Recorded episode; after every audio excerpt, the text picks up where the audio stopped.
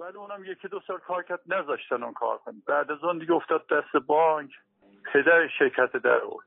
دست داشتم مثل اینکه مثلا می‌خواستم بدم به عبداللهی هر مدیر اومد مثلا نمی‌دونم میخریدن. اینجوری چیز بچه ها می‌گفتن. ولی دولت اومد اینجا رو مشمول بندگین حرس و توسعه کردن. اسم اسم خرابکاری و عبین بردن گذاشتن حفاظت و توسعه. هر چی کارخونه حفاظت توسعه گرفته عبین برده بسته یه نفرم مؤاخذه نشده یه نفرم محاکمه نشده. من به جرم خدمت کردن به این مملکت تو همین چند سال پیش دو بار بازداشت کردن. به جرم تغییر کاربری بدون مجوز در حالی که من مجوزم. یعنی هر چیزی که شما فکر بکنی بلایی که تو فکر بکنی تو دنیا می‌تونسته وجود داشته باشه غیر از اینکه منو بکشن از دست اینا کشیدم. از دست مردم و کارمندای دولت و مدیریت دولتی. به هشتمین قسمت از پادکست به تدریج گوش می‌کنید که در عواست آذر 1400 آماده شده. این قسمت شروع یک مجموعه هفت قسمتیه.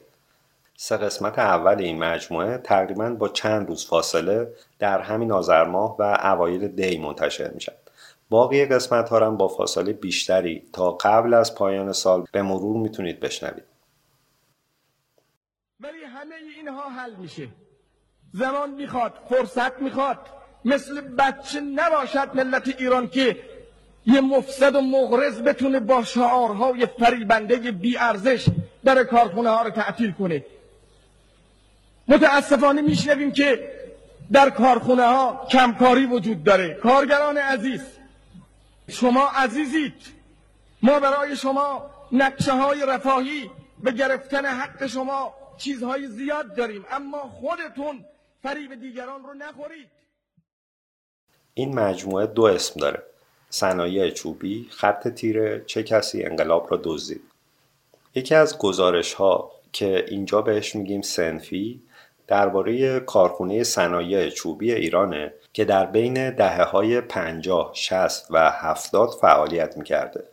اواخر دهه 70 آخرین کارگرای این کارخونه هم اخراج شدن و از اون زمان تا حالا 20 ساله که این کارخونه تعطیل شده.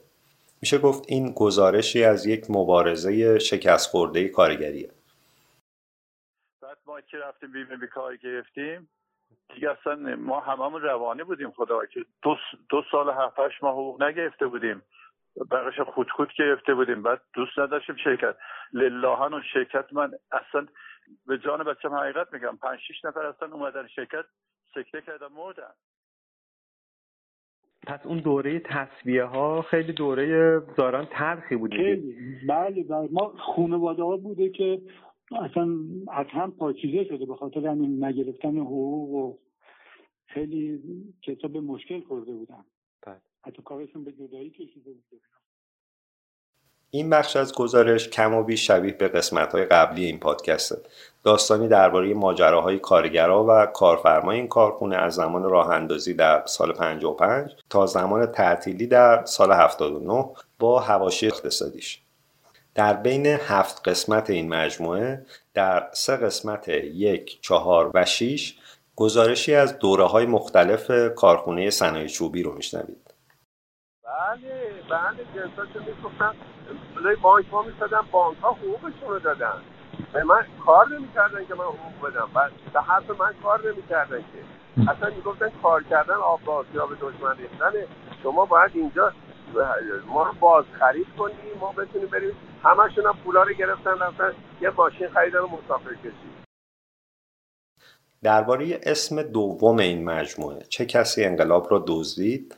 که میشه قسمت های دو، سه، پنج و هفت گزارشی رو میشنوید که اینجا بهش میگیم سیاسی. گزارش سیاسی این مجموعه یه جور تلاشیه برای پیدا کردن سر و ته داستانی که از همه طرف شل و در حال ریزشه. داستان حسب و نابودی سندیکای مستقل کارگری در ایران. در این گزارش تاثیرات گروه های سیاسی در سندیکای کارگری رو دنبال می‌کنیم. گروه های مثل توده، چریکای فدایی و مجاهدین خلق. این کار کمک می‌کنه بتونیم مسیری که در طول چند دهه نهایتا در پاییز 57 به اعتصابات سراسری منتهی شد و بهتر بشناسیم. این گزارش غیر از اینکه یه جور لگد ناامیدانه به خرافاتیه که بعضی گروه های پرسر و صدای چپگرا به اسم تاریخ پذیرفتند تلاش برای فهمیدن ضعف که تونسته سندیکاها رو با اون تاریخ طولانی یک شبه نابود کنه. به نظرم امروز قبل از هر نوع اقدام فداکارانه شخصی یا گروهی برای ساختن سندیکا لازم درباره ضعفهایی حرف بزنیم که سالها پیش باعث حسب سندیکاهای کارگری در ایران شدند. اما داستان سندیکاها در دل داستان بزرگتری قرار داره به اسم انقلاب 57 چه طبقه دهقان و چه طبقه کارگران سایر کارخانه ها و سایر جاها تمام اعمالی که تمام چیزهایی که در کشور هست برکاتی که در کشور هست مرهون وجود اونهاست.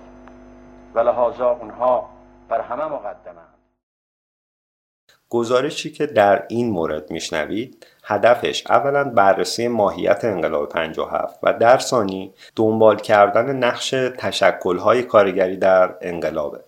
پس در این مجموعه سه داستان به صورت موازی تعریف میشن.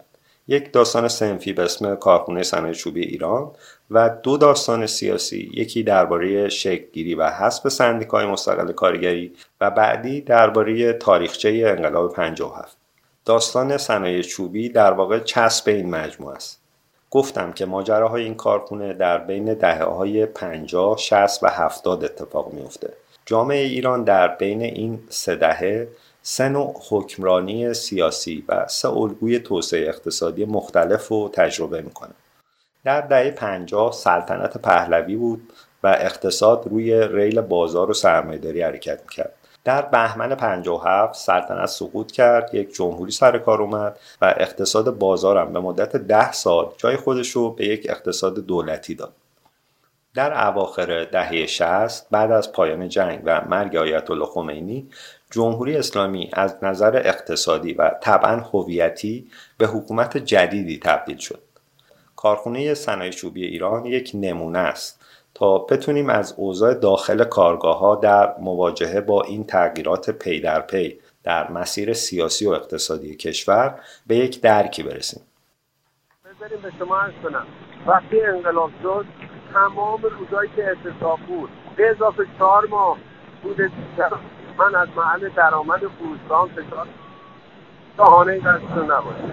توجه می‌کنیم ولی اینا نمی‌کنن این بوره ها اونجا هر روز گفتن این همه سرمایه به دست نمی آید مگر با پایمال کردن حقوق ضعفا. مارکس و حضرت علی هم این فرمایش کردن. در گزارش های سیاسی مخصوصا وقتی به دهه های 60 و 70 می‌رسیم طبیعتا این سوال بیشتر به چشم میاد که بالاخره کی و کی انقلاب رو به سرقت برد. بعضی از گروه های چپ میگن انقلاب به محض پیروزی یا در فاصله کمی بعد از اونها دزدیده شد. یک سری از حزب هم هستن که معتقدن ده سال بعد از پیروزی انقلاب این اتفاق افتاد. بعد از پایان جنگ و مرگ آیت الله خمینی. یک سری هم کلا معتقدن که انقلاب دزدیده نشده یک روند پیوسته رو گذرانده و امروز هم خدا رو شکر در اوج تعالیه. در این گزارش با گروه سوم کاری نداریم و بیشتر روی زمان نحوه سرقت و پیدا کردن سارق یا سارقین تمرکز می‌کنیم. در بعد اقتصادی شما اطلاع دارید که قراردادهای خارجی لغو شده. و دیگه شما زحماتتون رو به بهای اسلحه و تجمل و سکس نمی‌دید و طبعا این یه مقدار کمبود میاره بالاخره به داستان این قسمت کارخونه صنایع چوبی ایران رسیدیم. این قسمت از زمان راه اندازی صنایع چوبی شروع میشه و در سال 59 تموم میشه. در قسمت چهار این مجموعه که میشه قسمت 11 پادکست دوباره به داستان صنایع چوبی برمیگردیم. بابا جان هر کس یه چیزی اقوال میگه چون در جریان نیستش اینجا از اولش تا آخرش توجه می‌کنه اتفاقایی که رخ داده در جریان نیستن اینا. درست که ولی من هر به شما میگم صادقانه است و تعصب هم ندارم. نه نه چپی هم نه راستی هم نه سلطنت هم نه پیرو اون نظام قبلی بودم نه پیرو این نه اعتقادی به وجه فعلی دارم. من یه ناسیونالیست و دارای ارق ملی هستم. هرچی عمرم هم برای همین کار گذاشتم. حسن عبداللهی مالک صنایع چوبی. ما اول تو میدون رسالت الان که مبل صادقی هست اونجا رو دا خریده بودم و ساخته بودم و 7 سالی اونجا بودم. اونجا حدود 5000 متر بود. فروختمش به آقای صادقی و اینجا رو تأسیس کردم. البته قبلا تأسیس کرده بودم بعد اونجا رو فروختم. من کارخونه مبل‌سازی داشتم با یک دو بار مسافرت نمایشگاه آلمان. به این نتیجه رسیدم که باید تولید رو به صورت به اصطلاح انبوه در آورد. mass production تولید کرد و به محدود تهران هم فقط توجه نداشته باشیم خیلی وسیعتر نگاه کنیم به کل مملکت و به صادرات فکر کنیم از بزرگتون که زمینم من یه هزار متر از یک دو مالک دو نفر بودن. یه 25 هزار متر یه 5 هزار متر خریدم. اون موقع که من اونجا رو خریدم همش بیابون بود. نه آب داشت نه برق نه جاده از بزرگتون که همه اینا رو من خودم به وجود آوردم. و در به اصطلاح سن خیلی جوانی در چند سالگی من اونجا رو درست کردم. کارخونه صنایع چوبی ایران بین سالهای 55 تا 56 در شرق تهران جایی در منطقه تهران پارس فعلی ساخته و تجهیز شد. یک مرد 34 5 ساله به نام حسن عبداللهی که قبلترم با راه اندازی دکور سانترال اسم معتبری در صنعت چوب ایران داشت تصمیم گرفت کارگاهش رو بزرگتر کنه. یک زمین سی هزار متری در شرق تهران خرید برای واردات ابزار تولید. از دولت وام گرفت و با استخدام 350 تا کارگر کارخونهش رو راه انداخت. تولیدات این کارخونه محصولات چوبی مورد استفاده در صنعت ساختمان مثل کفپوش، پارکت و در و پنجره های چوبی بود. چی می‌خوان آخرش این تعطیل شده رفته دیگه. اختیار واحدی کارگر صنایع چوبی. راست میگه 52 دکو سانترال بود. یه شرکت دیگه بود. ولی این خرید این زمینشو خریده بود. داشت میساخت دیگه. بیشتر از 56 من چیزش واردم ولی من می‌دونستم مثلا این دکو سانترال کار می‌کرد میدون رسالت. اونجا صنعت چوب بود. من سال 66 56 رو وارد اون شرکت شدم. قسمت فنی. بعد اون موقع ساخت سازش بود هم, هم که تازه دستگاه وارد می‌کرد. تولید تازه شروع کرده بود. یه اصلا یه اشتراق یه خوشحالی یه هم برای کارگر هم برای خودش. هی کارگر بنا و ساختمانی و بساز هم بساز و مثلا جوشکاری و همه چی. بعد ساخت سازش اون موقع که من وارد اونجا شدم همه جوشکاری می‌کردن. مثلا سالن میساختن همه نهارخوری میساختن همه تولید می‌کردن دستگاه وارد می‌کردن. خوب بود واقعا خوب شروع کرده بود خوب میساخت. چند تا کارگر داشتید؟ موقعی که صنایع چوبی رو راه انداختم یه چیزی حدود 250 تا ایرانی داشتن یه 100 تام هندی 7 تام آلمانی آورده بودن. البته 70 80 تا آلمانی آوردم کارخونه رو راه اندازی کردن و آموزش دادم ولی سه به صورت دائم مونده بودن اونجا. صد تام رفتم از هند با زحمت زیاد نیروی به اصطلاح ساده یا آدم متخصص نمی‌خواست اون کارخونه از هند آوردم اونجا. نبود تو ایران. من برای گرفتن حداقل دستمزد من دو برابر می‌دادم. نیرو پیدا نکردم. که رفتم با زحمت زیاد از وزارتکار مجوز صد تا کارگر گرفتم و تو روزنامه های هند آگهی گذاشتم و یه چند تا گونی برای من رزومه اومد. سه نفر از اینجا فرستادم برای مصاحبه یه آلمانی یه ایرانی و یه هندی که اینجا برای اداریمون انجام می‌دادن فرستادم برای استخدام اینا. بعد از یک ماه نتونستن یکی رو بیارن. چون اونجا رتبندی و رتبه دادن به اداره کار اونجا و خود دست خالی اومدن. من خودم مستقیم رفتم اونجا دو مرتبه آگهی دادم چون اون آدمایی که انتخاب کرده بودن همشون مدارکشون قلابی و دو مرتبه آهن ابزار خریدم و اینا رو کردم. صد نفر با خودم برداشتم آوردم. کارگرای قدیمی خاطره هایی از رقابت بین صنایع برای جذب نیروی کار در دهه های 40 و 50 تعریف می‌کنند. میگن توی ترمینال های تهران افرادی از طرف کارخونه ها تابلوی استخدام دستشون بوده و میچرخیدن. اینطوری می‌تونستن به محض اینکه کارگر از اتوبوس پیاده میشه استخدامش کنن. کارخونه های بزرگ در روزنامه ها آگهی استخدام کارگر ساده می‌دادن. با مزایایی مثل حقوق بیشتر از حداقل دستمزد سعیم شدن در سود کارخانه و پرداخت های ضروری امثال اینها. کارگری کارخونه لوازم خانگی ارج در دهه 50 یه داستانی دارن که این برتری و دست بالای نیروی کار در کارخونه ها رو به خوبی نشون میده داستان اینه که سال 56 این کارخونه 40 50 نفر کارگر پرسکار داشته و یه ده تای دیگه هم نیاز داشته اما کارگر متخصص پرسکار برای استخدام پیدا نمی شده. کارفرما توی آگهی های استخدام حقوق و مزایای کارگر جدید پرسکار رو اونقدری بالا می‌بره که نه فقط اون ده نفر رو استخدام می‌کنه که باقی پرسکارای ارج هم با چند سال سابقه استعفا میدن و همون روز با حقوق بیشتر دوباره میرن همونجا استخدام میشن.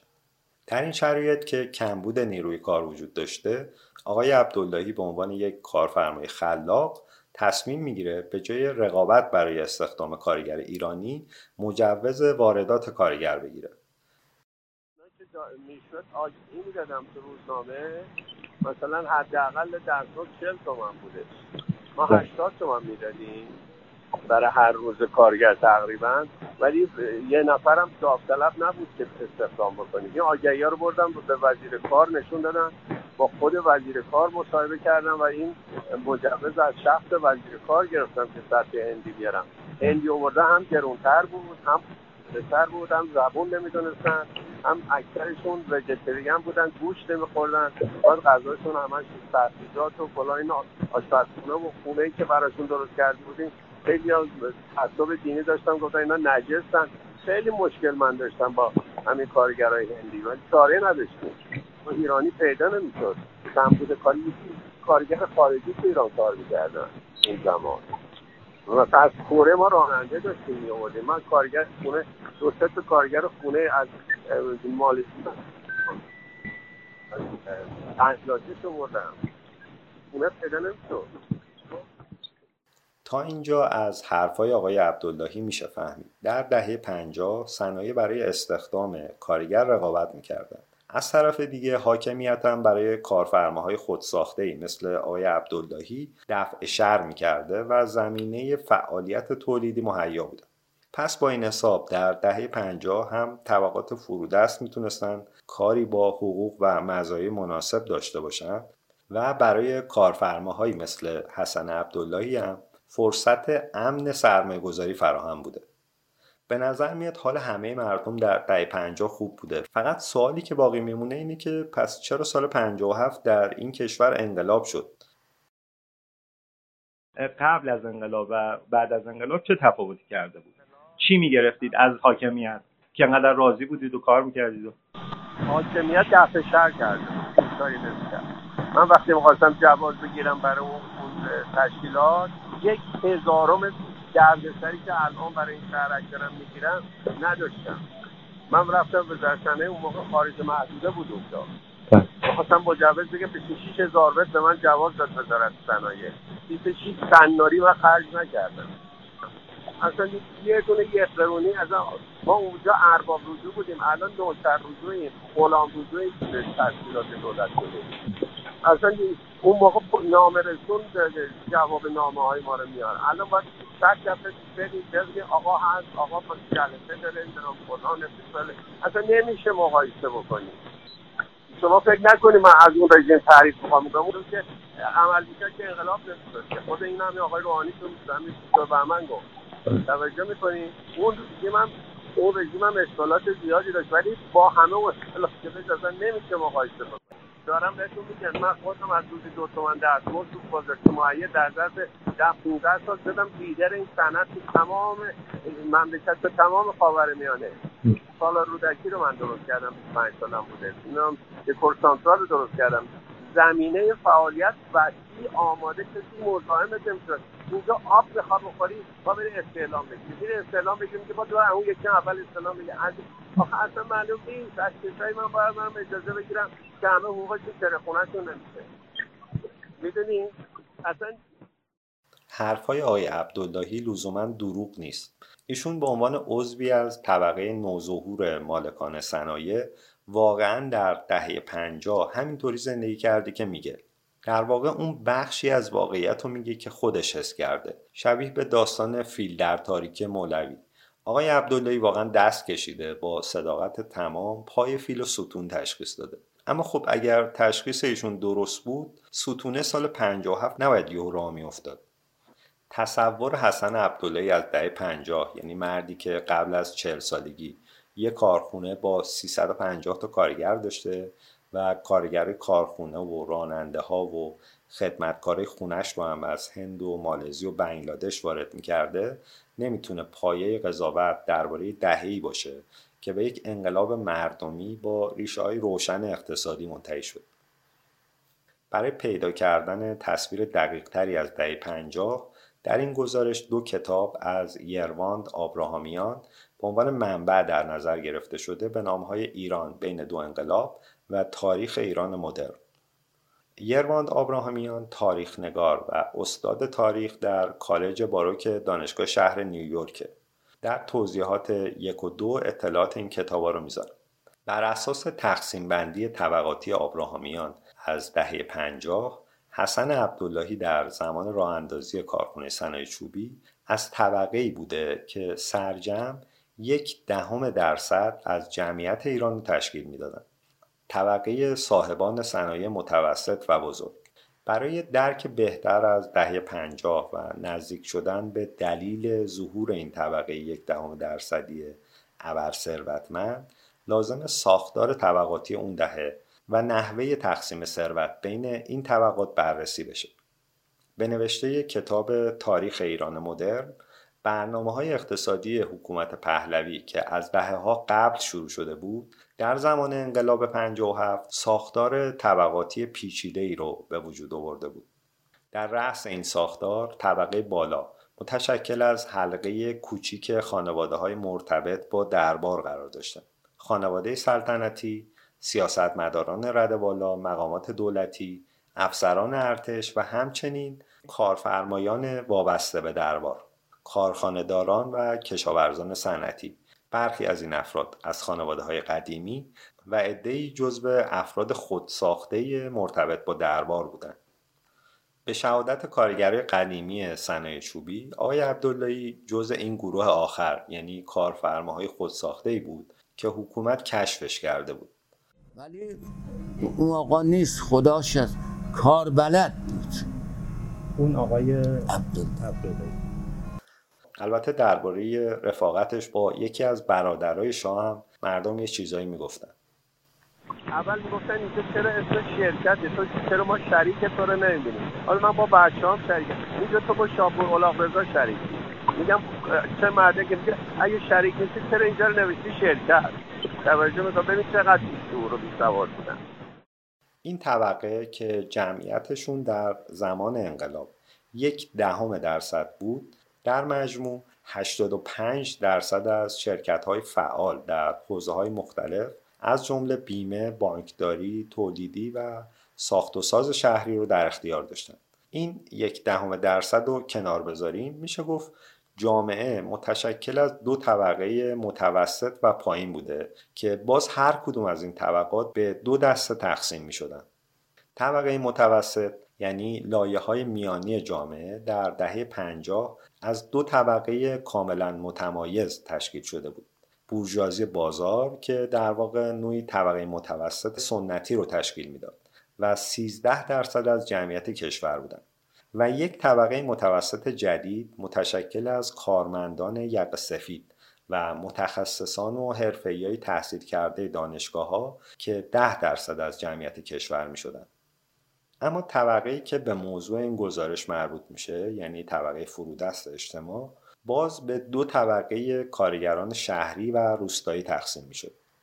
کارگران شهری که 32 درصد از جمعیت بودند متشکل از کارگران بخش صنعت، کارگران کارخونه های کوچیک کارگران کارگاه ها کارگران بخش ساخت و ساز بیکاران و دستفروشان. کارگران روستایی 45 درصد از جمعیت کشور بودند که تشکیل می شدن از دهقانان زمیندار، دهقانان تقریبا بی زمین و بیکاران روستایی. اگر یک کسی کار کرد زحمت کشید پول در آورد میلیاردر شد به شرطی که مالیاتش بپردازه این باید مورد علاقه هر کسی باشه. ولی نه اینکه ما بی خودی حسادت بکنیم به کسی که از راه صحیح و به اصطلاح جان کندن پول در آورده. پس چیکار می‌خواهید بکنن؟ برن یه مملکتی دیگه؟ به طبقه یک دهم درصدی آقای عبداللهی برمیگردیم. طبقه سرمایهداران صنعتی که از دهه سی شمسی به مرور ظاهر شد و در دهه پنجاه زمان انقلاب کاملا تثبیت شده بود یک طبقه دستساز حکومت پهلوی و حاصل افزایش درآمدهای نفتی بود. درآمدهای نفتی ایران از سال 32 33 تا 56 57 به شدت در مسیر رشد قرار گرفت. این درآمدها سالهای 33 34 34 میلیون دلار بود. در سالهای 52 53 به 5 میلیارد دلار رسید و در سال 54 55 به 20 میلیارد دلار رسید. افزایش درآمدهای نفتی ایران در این مدت سه دلیل داشت. اول افزایش تولید نفت بود. دوم افزایش 50 درصدی سهم ایران از درآمدهای نفتی. و سوم چهار برابر شدن قیمت نفت بر اثر جنگ عرب و اسرائیل بود. همه اینها و به طور خاص جنگ عرب و اسرائیل که قیمت نفت رو چهار برابر کرد باعث شد درآمدهای نفتی 34 میلیون دلاری ایران در سال 33 به 20 میلیارد دلار در سال 56 برسه. این جهش های قیمت نفت همونطور که مشخصه ربط مستقیمی به حکومت پهلوی نداشت. حاصل ملی شدن صنعت نفت و جنگ در منطقه بود. اما طبق تحلیل آبراهامیان نحوه مصرف این درآمدهای نفتی در حکومت پهلوی از اصلی ترین دلایل انقلاب 57 بود. فوران شدید نفت در مسجد سلیمان در پنجاه سال پیش وجود منبع ثروت عظیمی را به ملت ایران نوید داد و اکنون پس از نیم قرن پنجاهمین سال تأسیس نفت ایران با بیانات ملوکانه در دانشگاه تهران افتتاح می‌گردد. اعلی همایونی در ضمن خطابه افتتاحیه خود فرمودند صنعت نفت خدمات شایان و قابل توجهی به توسعه اقتصاد و پیشرفت صنعتی کشور نموده انتظار می رود که در این راه موفقیت های بیشتری به دست آید به پیروی از منویات ملوکانه درآمدی که از نفت آید کشور میگردد به وسیله سازمان برنامه تحت نظر آقای ابتهاج در راه عمران و آبادی کشور به کار می رود. در سالهای اخیر از محل درآمد نفت کارخانجات متعددی به منظور پیشرفت و بهبود امور صنعتی و اقتصادی کشور به وجود آمده است. درآمد نفت در ایجاد و احداث خطوط راه آهن و صدها پروژه عمرانی و اقتصادی دیگر در سراسر کشور به مصرف می‌رسد.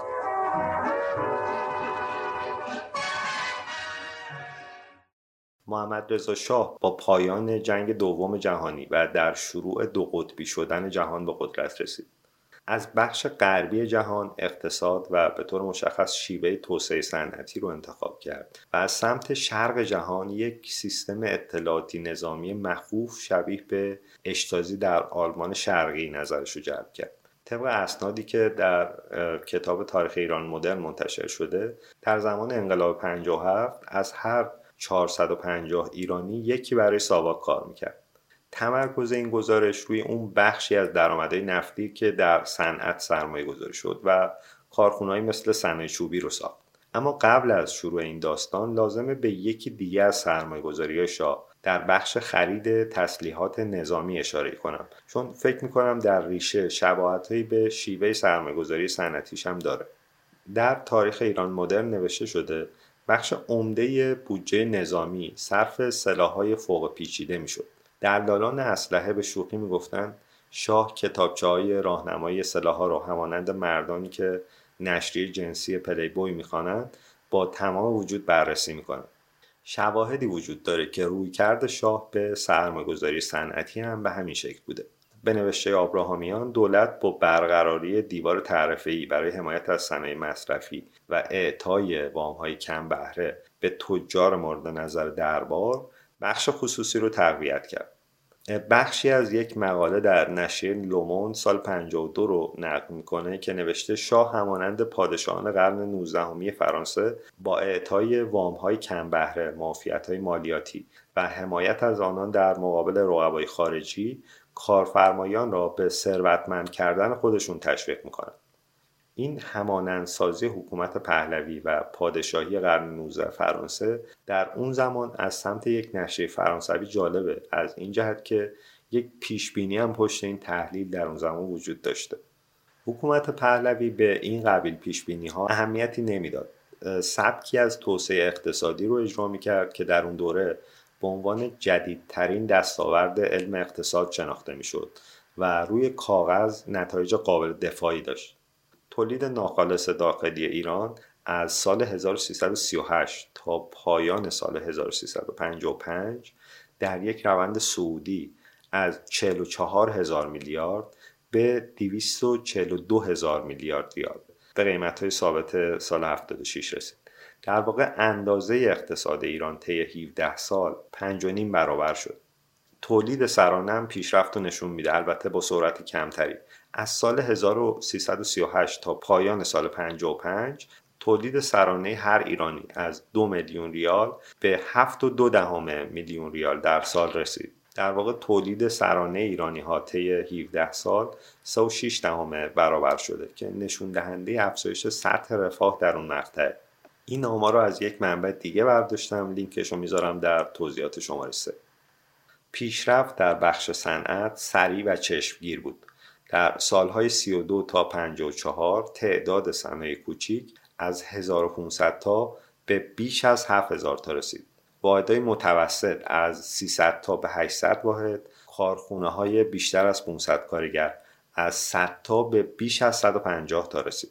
پس در این شرایط تعجبی نداره پیدا کردن کارگر صنعتی کار سختی باشه و کارخونه ها برای استخدام نیروی کار با هم رقابت کنند.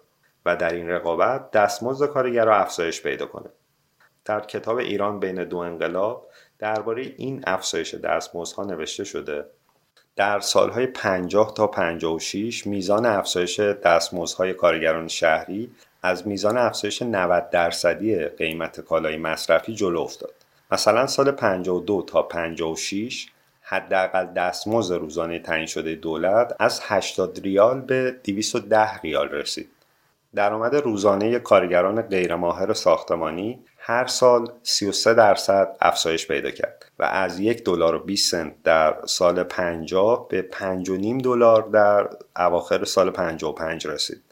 میانگین دستمزدها هم در 21 بخش صنعتی کلیدی در سال 53 30 درصد و در سال 54 48 درصد اضافه شد. افزایش دستمزدها باعث بالا رفتن استانداردهای زندگی در بین کارگران ماهر کارخونه ها شده بود.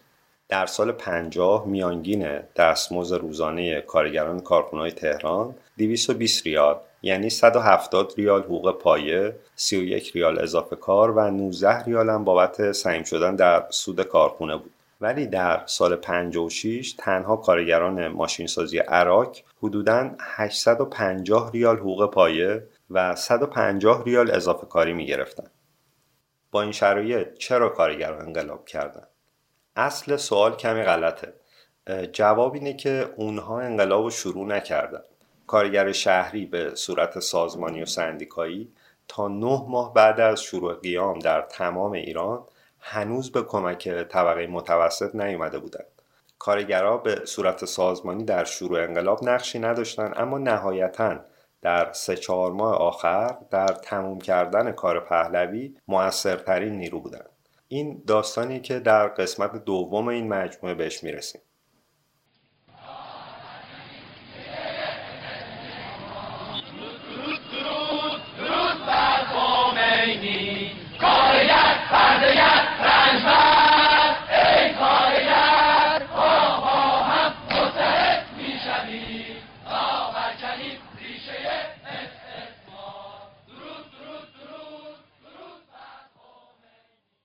در اینجا بررسی دو موضوع به درک توسعه صنعتی پهلوی کمک می‌کنه. اول اینکه آیا کمبود کارگر در تمام ایران وجود داشت؟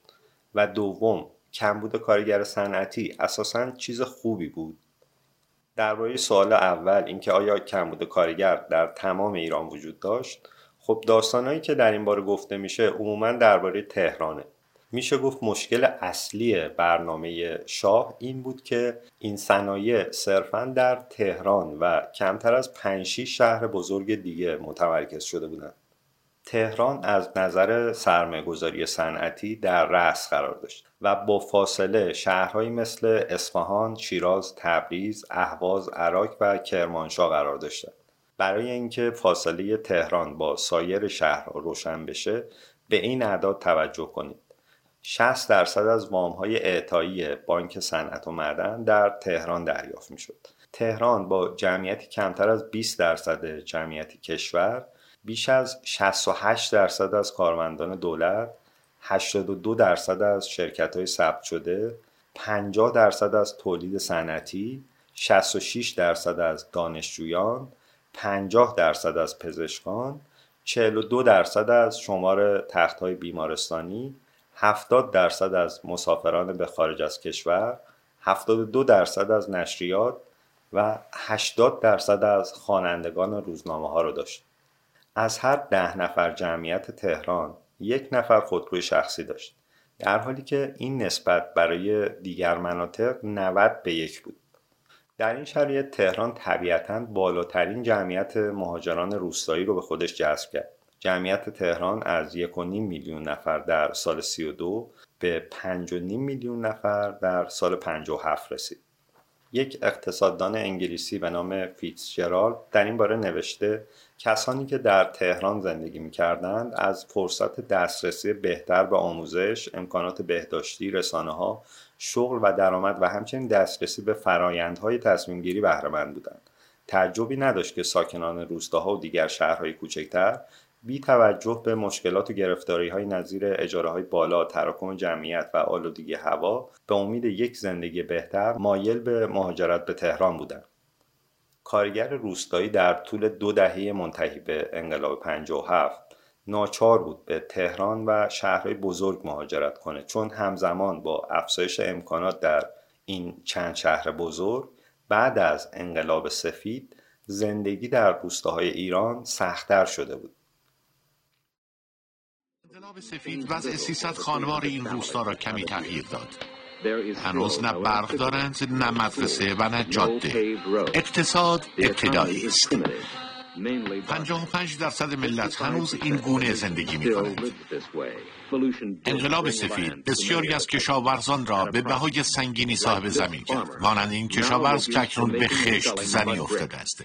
هنگامی که زمینش را خرید نمی‌دانست بدهی تا چه حد ویرانگر خواهد بود. اوایل توزیع زمین همه خوشحال بودند که صاحب زمین میشن و هنگامی که یه سال بعد پیش می اومد که بیشترم همینطور بود بانک می اومد پولشو بگیره ما چیزی نداشتیم بدیم. پیشتر صاحب زمین درک می‌کرد که سال بدی بوده و محصول کمتری می‌گرفت.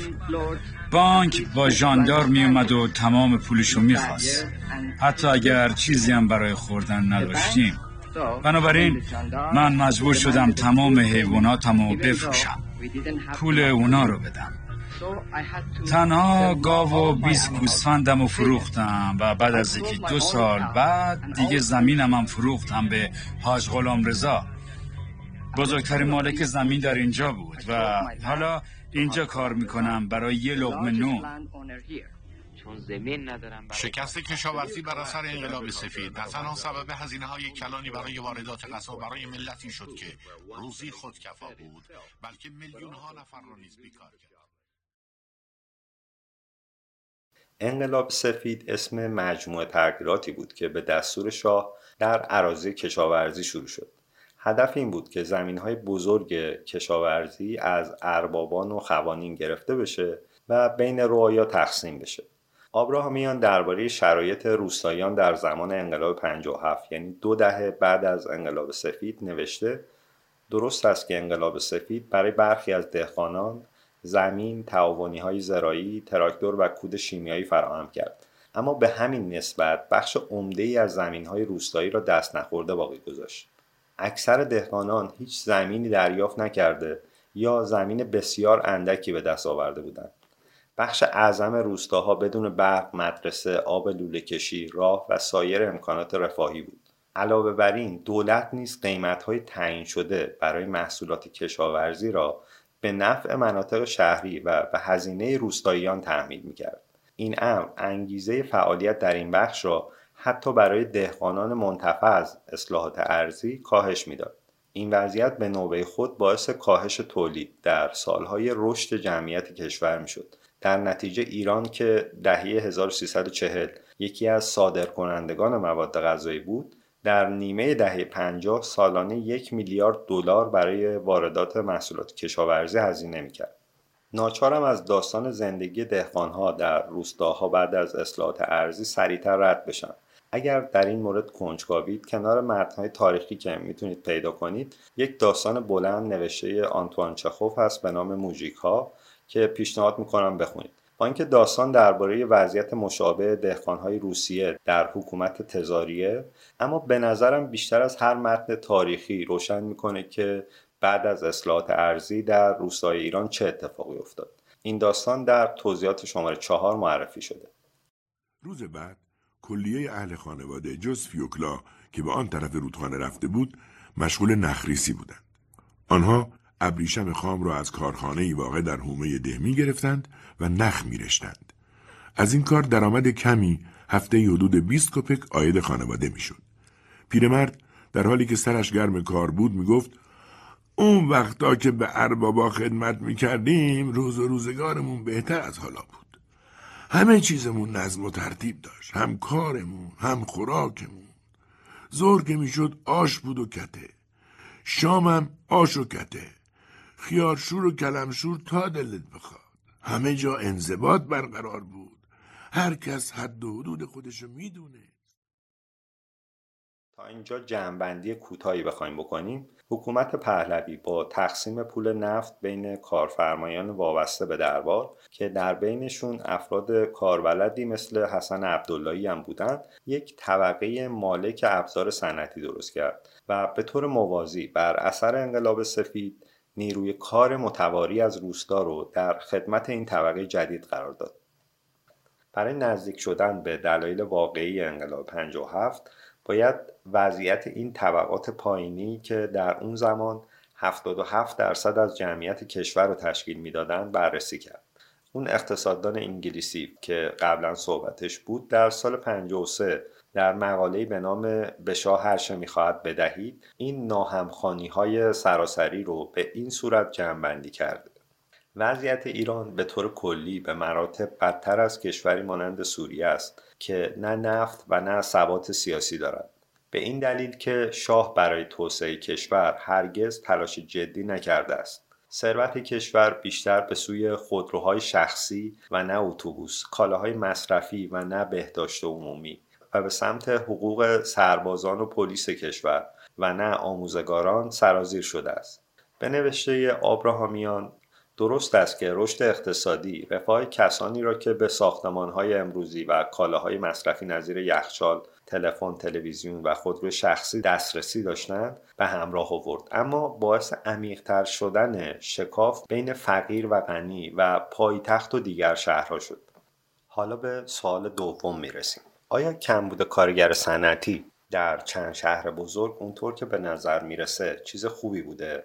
این کارگرای مهاجر در شهرها با چه مسائلی مواجه می شدن؟ در دهه سی ایران یکی از مشکل دارترین کشورهای جهان سوم به لحاظ توزیع نابرابر درآمدها بود. اما طبق گزارش سازمان بین المللی کار در دهه پنجاه به یکی از بدترین کشورهای جهان تبدیل شد. در مورد توزیع واقعی درآمد شواهد قطعی وجود نداره. اما بانک مرکزی وقت ارزیابی درباره هزینه خانوار شهری در سالهای 38 39 و 52 53 انجام داده که آبراهامیان میگه به طور اجتناب ناپذیری نابرابری های واقعی را کمتر از حد معمول برآورد می‌کند مطابق این ارزیابی در سالهای 38 39 35 و 3 دهم درصد از مجموع هزینه ها مربوط به 10 درصد بالایی ثروتمندان و تنها یک و هفت دهم درصد از هزینه ها مربوط به ده درصد پایینی یعنی گروه های بسیار فقیر بود. ارقام مربوط به سالهای 52 53 وضعیت وخیمتری رو نشون میده. بر مبنای این گزارش دولتی 37.9 دهم درصد هزینه ها مربوط به دهک بالایی جمعیت ثروتمند کشور بود. در حالی که این رقم برای 10 درصد پایین جمعیت فقیر یک و سه دهم درصد بود. بر اساس یکی از اسناد سازمان برنامه بودجه وقت سهم درآمدی 20 درصد جمعیت ثروتمند شهری در سالهای 52 و 54 از 57 درصد به 63 درصد افزایش پیدا کرده.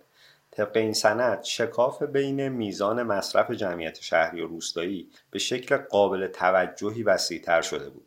به نوشته آبراهامیان این نابرابری ها به ویژه در تهران کاملا محسوس بود.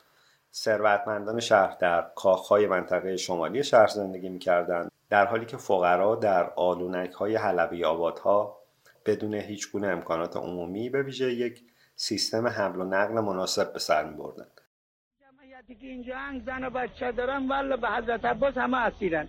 همه بدبختی می‌کشد ما میرم سر میدون کارگریم دیگه اسممون کارگره.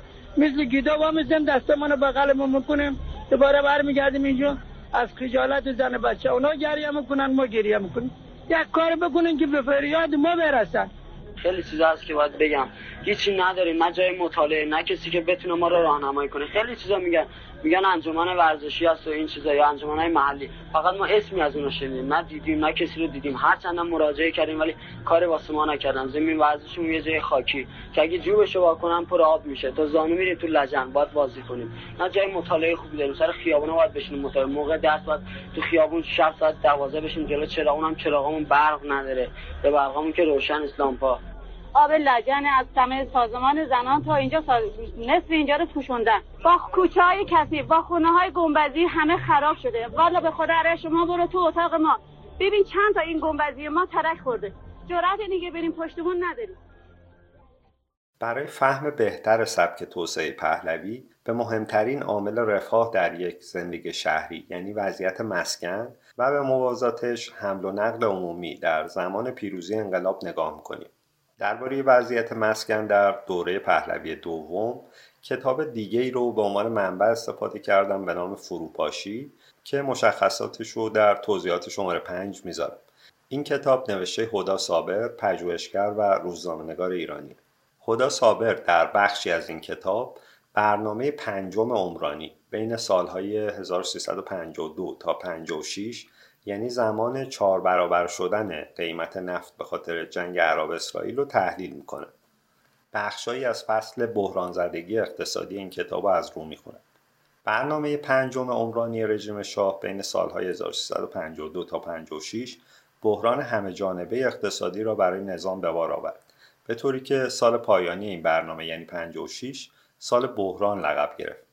از ابتدای سال 52 با افزایش یکباره بهای نفت به میزان چهار برابر بیش از قبل حجم اعتبارات برنامه پنجم عمرانی کشور به یکباره به بیش از سه برابر مجموع اعتبارات چهار برنامه قبل از آن افزایش یافت. افزایش بهای نفت مساوی شد با افزایش بهای واردات کالاها از خارج از کشور تحت تاثیر گران شدن جهانی قیمت نفت و این در کنار افزایش درآمد نیروی انسانی در داخل و متعاقب آن افزایش تقاضا به یکباره افزایش مصرف رو به دنبال داشت. در دوره برنامه پنجم همزمان با بالا رفتن سطح درآمدها و متعاقبا انتظارات مردم از داشتن زندگی مرفهتر و شتاب روزافزون جریان مهاجرت از روستا به شهر تقاضا برای مسکن شهری به شدت بالا گرفت که این مسئله به بالا رفتن اجاره بها و افزایش قیمت مسکن منجر شد. سرمایه گذاری های وسیع در بخش مسکن به ویژه در سال 54 خود به بالا رفتن تقاضا برای زمین و سرانجام ازدیاد سرسام آور قیمت زمین انجامید.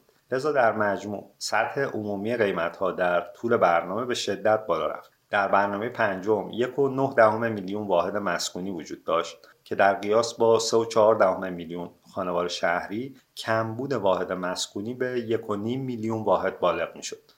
دارم از روی کتاب فروپاشی می‌خونم یکم میرم جلوتر. در طول برنامه پنجم که به علت فشار تقاضا از یک طرف و کمبود مسکن از طرف دیگر بخش ساختمان با شدیدترین نرخ تورم مواجه شد سرمایه گذاری در این رشته متضمن بالاترین نرخ بازده بوده و این امر موجب شد تا بسیاری از سرمایه ها به جای اینکه در فعالیت های تولیدی به کار گرفته شوند به منظور بورس بازی در بخش ساختمان جریان یابند. این آقای عزیز بنده یک مستجر بودم. پنج تا بچه دارم. بچه خود تهران هم هستم و هر جام که میرم چون که بچه دار هستم میگن چون که بچه دار هستی هیچ جا من اتاق اجاره نمیدم. نه آب داریم اینجا نه برق داریم. اینجا همه مریض همه کثیف. جا اینجا محیطش خرابه. از نظر محیط محیطش خرابه. یارو یارو بچهش میفرسته انگلیس درس می‌خونه فرانسه درس می‌خونه ایتالیا درس می‌خونه بچه ما تو خرابه درس می‌خونه. توی توی آشغالا. یک منبع دیگه برای فهمیدن وضعیت مسکن اخشار فروده است. در آستانه انقلاب کتاب معروفتر یروان آبراهامیان به نام ایران بین دو انقلابه. اینم از رو می‌خونم. بیگمان سطح زندگی بیشتر خانواده هایی که به آپارتمان های مدرن مزایای برنامه اجتماعی حمایتی دولت مانند بیمه درمانی، بیمه بیکاری و طرحهای سهیم شدن در سود مؤسسات صنعتی و همچنین کالاهای مصرفی به ویژه یخچال، تلویزیون و موتورسیکلت و حتی خودروهای شخصی دسترسی داشتن بهبود یافت. اما این مسئله نیز واقعیت داشت که با گسترش حلبی آبادها افزایش آلودگی هوا و افزایش ترافیک آزاردهنده در خیابانها کیفیت زندگی بیشتر خانواده ها نیز پایین آمد. از سال 1345 تا 55 درصد خانواده های شهری که در یک اتاق زندگی می‌کردند از 36 به 43 درصد رسید. در آستانه انقلاب 42 درصد از خانواده های تهرانی مسکن مناسبی نداشتند و تهران با بیش از 4 میلیون جمعیت علا رقم درآمدهای زیاد نفتی هنوز سیستم فاضلاب مترو و حمل و نقل عمومی مناسبی نداشت. برادر کوچکتر شاه که اتفاقا صاحب کارخونه هلیکوپتر سازی بود در سخنرانی مراسم یادبود ماری آنتوانت در تهران می‌پرسه که اگر مردم از فشار و دردسر ترافیک خوششون نمیاد چرا هلیکوپتر نمی‌خرن بدتر اینکه قشر پایینتر طبقه کارگر به ویژه کارگران ساختمانی دستفروش ها کارکنان کارخانه های کوچک و کارگران موقت که مشمول طرحهای بیمه و برنامه های مشارکت در سود نبودند از مزایای برنامه رفاه اجتماعی بهرهمند نمی شدن. به بیان دیگه درآمدهای بیش از حد نفت به فقر این توده های میلیونی که بیشترشون از روستاها به شهرها رونده شده بودند پایان نداد بلکه شکل اون رو مدرن کرد یکی از نشریات پنتاگون در دیماه سال 57 نوشته بود رونق درآمد نفت نابرابری و فساد رو به یک نقطه جوش رسانده است. آبراهامیان در شروع فصل ششم تاریخ ایران مدرن فصل جمهوری اسلامی درباره اون دسته از تحلیل هایی که سقوط سلطنت پهلوی رو ناشی از اشتباهات لحظه آخری شاه می‌دونن و نه فشارهای بیاندازه‌ای که طی دهه ها در اعماق جامعه ایران انباشته شده بود یک مثال بانمک و روشن کننده ای می‌زنه. نوشته در این باب که اگر چنین و چنان می‌شد شاید انقلاب نمی‌شد گمان زنی های فراوانی وجود دارد. اگر شاه در سرکوب یا کنار آمدن با مخالفان قاطعانه تر عمل می‌کرد. اگر دچار سرطان نبود اگر مشاوران قدرتمند وی همچنان زنده بودند اگر این همه هزینه به جای تسلیحات پیشرفته نظامی صرف تجهیزات مقابله با تظاهر کنندگان می‌شد و مثالهایی از این دست. البته چنین گمان زنی هایی همانقدر بیمعناست که بگوییم اگر صندلی های روی عرشه تایتانیک جور دیگری چیده می این کشتی غولپیکر غرق نمی‌شد. فوران انقلاب صرفا به سبب اشتباهات لحظه آخر نبود. آتشفشان انقلاب ناشی از فشارهای بیش از اندازه ای بود که دهه های متمادی در اعماق جامعه ایران انباشته شده بود. این آتشفشان به قول آبراهامیان نهایتا در فاصله دیماه 56 تا بهمن 57 فوران کرد و با ورود آیت الله خمینی به ایران در 12 بهمن به اوج رسید. ده روز بعد در 22 بهمن 57 سلطنت پهلوی به پایان رسید و انقلاب مردم ایران پیروز شد.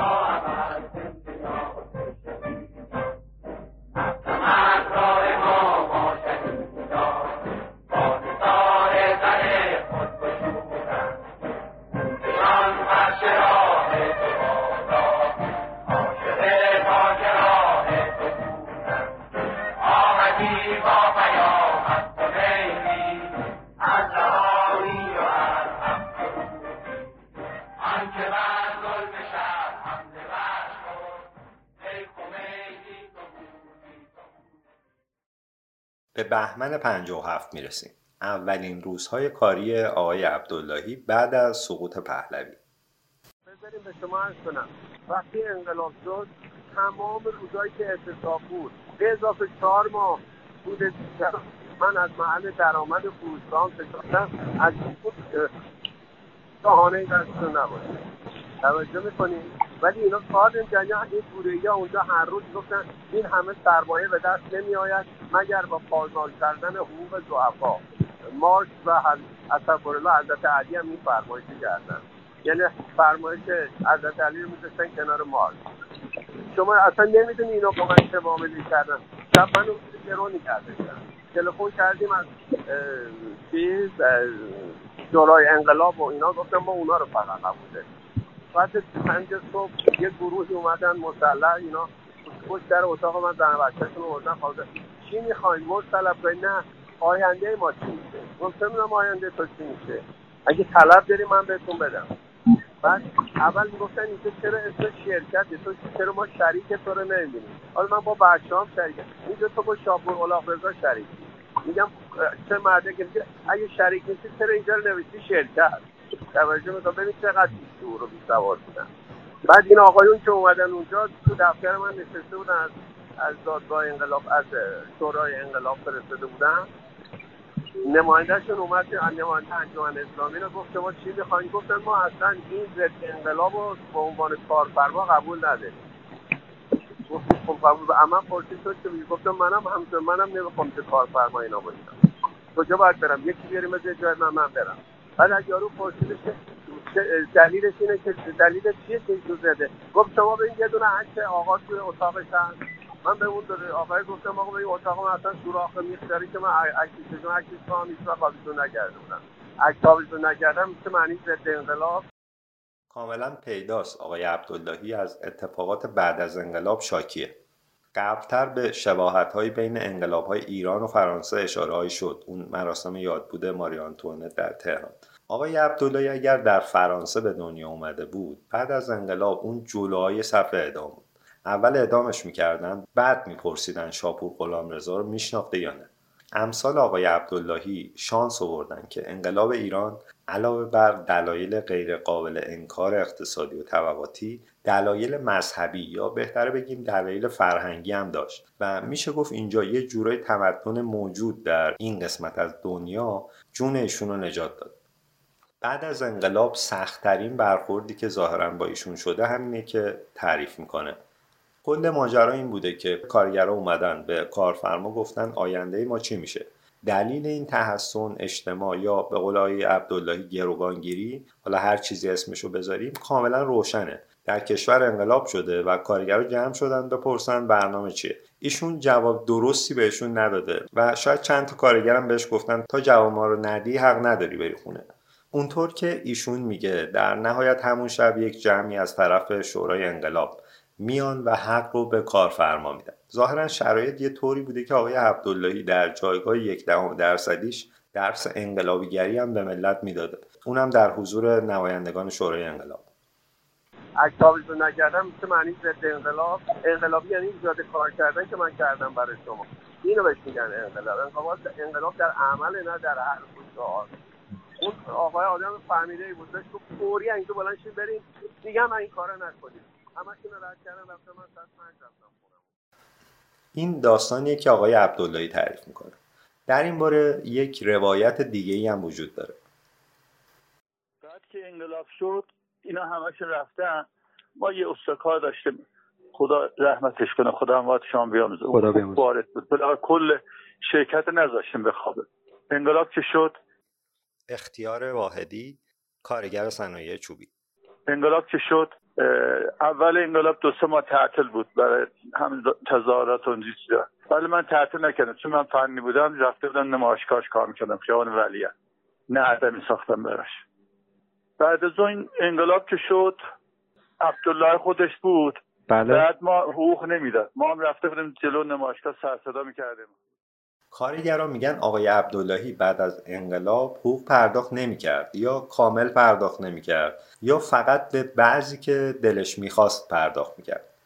به من کار نمی‌کردن که من حقوق بدم. به حرف من کار نمی‌کردن که. اصلا می‌گفتن کار کردن آب به دشمن ریختنه حسن عبداللهی معتقده بعد از انقلاب کارخونش به نوعی مصادره شده. نه نه. اینا اول اومدن با حقوق بازی با جعل امضا نوع شرکت رو از مسئولیت مربوط به سهامی تبدیل کردن و منو سهام منو صفر کردن یه چیز منو بده کار کردن. خودشون بین بانک ملی و مسکن حفرو کردن. در سال 58 یک قانون انقلابی برای تعیین تکلیف مالکیت صنایع مادر و سنگین و اون دست از صنایع خصوصی که از دولت وام گرفته بودند تصویب شد. قانون حفاظت و توسعه صنایع که به حکومت جدید اجازه می‌داد. این صنایعی که وام کلان گرفته بودن رو تملک کنه یا بر اساس مبلغ وام در مالکیت مشارکت کنه. بر اساس این قانون اواخر سال 58 از آقای عبداللهی به طور کامل سلب مالکیت شد. ایشون خلعیت شد و مالکیت صنایع چوبی به سازمان گسترش و نوسازی که یک ابر شرکت دولتیه رسید.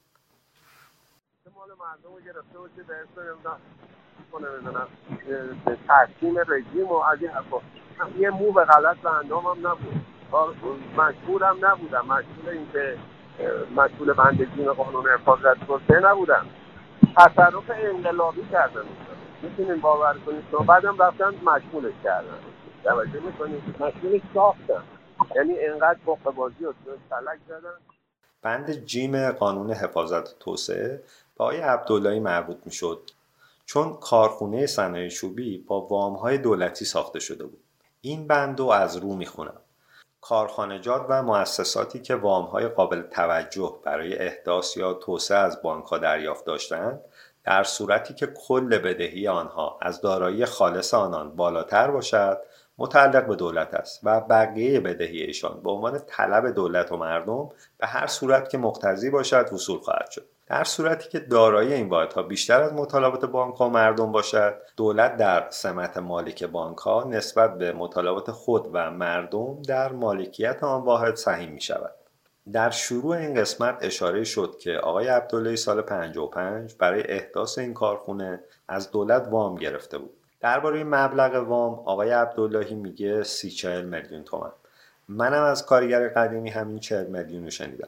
40 میلیون تومن در سال 55 56 که قیمت رسمی دلار 7 تومن بوده میشه حدودا 6 میلیون دلار.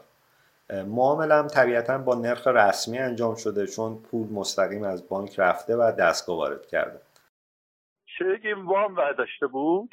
وام اون موقع می‌گفتم نمی‌دونم با شاپ گلامزه که یه چیزای شایعه میگرد ما که نمی‌دونیم.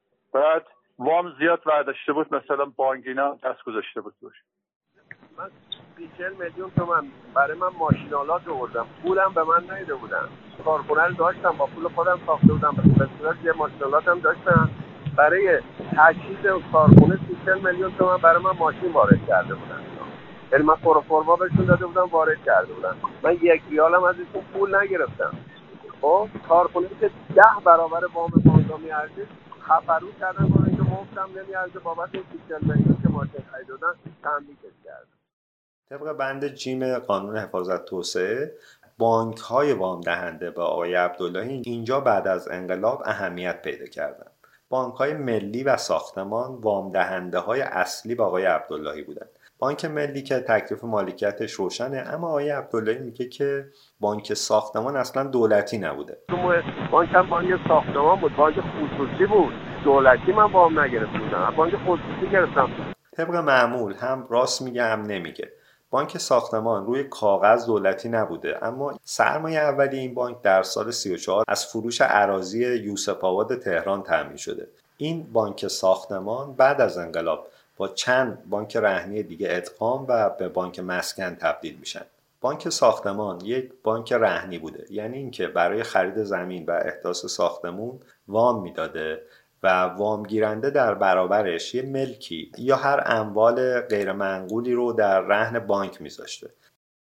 دعوامون شد و رفتیم کلانتری و رفتیم دادسرا و رفتیم نمی‌دونم اون امام جمعه و خلاصه انقدر با اینا سر کله زدیم تا ماشین زیر پای منم گرفتن. غیر از وام دولتی به نظرم آقای عبداللهی از یک امتیاز ویژه دیگه استفاده کرده که بهش پرداخته نشده. من رفتم به درسنه اون موقع خارج محدوده بود اونجا. می‌خواستم مجوز بگه 26 هزار متر به من جواز داد وزارت صنایع. 26 سناری و خرج نکردم. این کارخونه در دهه پنجاه اساسا نباید در اون منطقه یعنی چسبیده به شهر ساخته می‌شد. منطقه‌ای که نه فقط در سال 55 که میشه گفت حداقل از دو دهه قبل معلوم بود. به زودی بخشی از مناطق مسکونی تهران میشه. آقای عبداللهی طبق قانون حکومت پهلوی هم باید کارخونهش در فاصله 160 کیلومتری شهر میساخت. اما چون جوان خودساخته بود و در سی و چند سالگی روی پای خودش ایستاده بود یک کارمند دولت به خودش اجازه داد در مورد ایشون استثنا قائل بشه و اجازه بده ایشون کارخونهش رو وسط خونه های آینده مردم بسازه. رئیس معاون وزارت صنایع وقتی مجوزا رو به من داد می‌خواستم 8000 متر دیگه اضافه بگیرم و ماشینالات بیارم. به من گفتش که به هیچ شد ما اجازه ندیم باید بری 120 کیلومتری. من چون دیدم تو به شعور خودت تکیه کردی جوونی یه همچین کار به این بزرگی اینقدر بهت کمک کردم. اصلا یه دونه یه قرونی از ما اونجا ارباب رجوع بودیم. الان نوشتر رجوعیم. غلام رجوعیم تشکیلات دولت بودیم از تعداد کارخونه‌هایی که از دهه سی به بعد در شرق و غرب تهران احداث شدن میشه فهمید مورد آقای عبداللهی استثنایی و با تصمیم یک کارمند نبوده. حکومت پهلوی به هر کسی که پول خرید زمین های بزرگ و جربوزه راه انداختن یه صنعت و البته تایید دربار رو میداشت این رانتو می‌داد. دستگاه پهلوی به این سرمایهدارها اجازه داده بود داخل شهر وسط خونه های آینده مردم کارخونه بسازن تا سرمایه گذاری براشون جذابیت پیدا کنه. برای تجهیز کارخونه 30 میلیون تومن برای من ماشین وارد کرده بودن. یعنی من پروفورما بهشون داده بودم وارد کرده بودن. من یک ریالم از ایشون پول نگرفتم. خب؟ به اواخر سال 58 می‌رسیم. جمهوری اسلامی با استناد به بند جیم قانون حفاظت و توسعه صنایع از آقای عبداللهی سلب مالکیت کرد و سازمان گسترش و نوسازی صنایع که بعد از انقلاب نمایندگانی رو برای نظارت به این کارخونه فرستاده بود از این تاریخ رسما مدیریت این کارخونه رو به عهده گرفت. دولت از این به بعد کارفرمای کارخونه صنایع شوبی شد.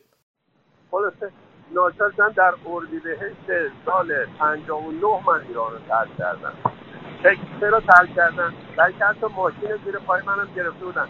شبنامه به در دیوار میچرخوندن. علیه من. من ترکیدم با بچه‌ام گشتیم رفتیم لندن. تا سال 63 دیگه من بر نگشتم بلا تکلیفی این کارخونه از نظر مالکیت، مدیریت و بینظمی در پرداخت حقوق کارگرا تا آخر سال 58 ادامه پیدا کرد. آقای عبداللهی هم که تسلیم شده بود در اردیبهشت 59 به همراه خانواده از ایران رفت. البته ایشون سال 63 دوباره به ایران برگشت که داستانش رو در قسمت 4 این مجموعه قسمت 11 پادکست می‌تونید بشنوید. گفت آقا مگه حکومتتون نمیگه من میچرخونم؟ این کیلویت برید بچرخونید. بعد اونم رفتن و خیلی ها گفتن نه اشتباه کردی قهر بانگم بهش گفت نه شما می‌تونی. خیلی عرض هر شب رفتم. مردم هم مجبور گرفتن کار چرخوندن که گفتم مدیرا اومدن مدیراش بود کردن. یه همکاری هایی کردن ترهایی دادن. بر حال نیمبن می‌رفت جلو. در قسمت بعدی دومین قسمت این مجموعه تاریخچه ای از حضور گروه های سیاسی در کارگاه ها رو میشنوید و زمانی که به اتفاقات سیاسی دهه پنجاه می‌رسیم نقش گروه های سیاسی در سندیکای کارگری کمیته های اعتصاب و شورای پنجاه هفتی به تفکیک بررسی میشن. در اینجا به پایان قسمت هشتم به تدریج می‌رسیم. این قسمت با بیشتر از یک سال فاصله از قسمت قبلی تولید شده. می‌دونم تعدادی از مخاطبها در صفحات شخصیشون برای این پادکست تبلیغ کردن و افراد و گروه هایی هم بودن که در موردش نقد و جزبه نوشتن. در بین این نقدها متنهایی بود که باعث شد بیشتر فکر کنم. این نقدها رو نشونه سخاوت نویسنده هاشون می‌دونم. امیدوارم ادامه پیدا کنه. به بعضی از این نقدها هم جواب دادم که لینکش رو در توضیحات شماره 6 همین قسمت می‌ذارم. چند پیامم رسید که تعرفه آگهی می‌خواستن. جواب دادم که آگهی تجاری با ماهیت این پادکست همخون نیست. خلاصه اینکه پادکست به تدریج آگهی نمیپذیره اما از مشارکت بیچشم داشت در هزینه های ساختش استقبال می‌کنه.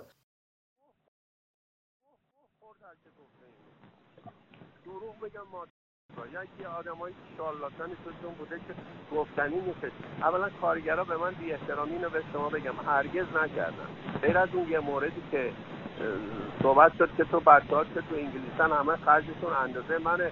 اگه راست میگی بیاد تا یکی از کارگرا گفته تو تو چرا به ایشون تو میگی این بزرگ ما کارفرمای ما به ما محبت کرده. گفت شطورم بزرگ. من یه مشت خونه اون پسره زدم. در جلو همون جمع کارگرا که بودن. تو شده یه ده به طرفداری من یه طرف طرفداری اون یارو تربیته.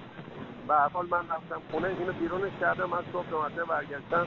دیگه اون پسره نبود.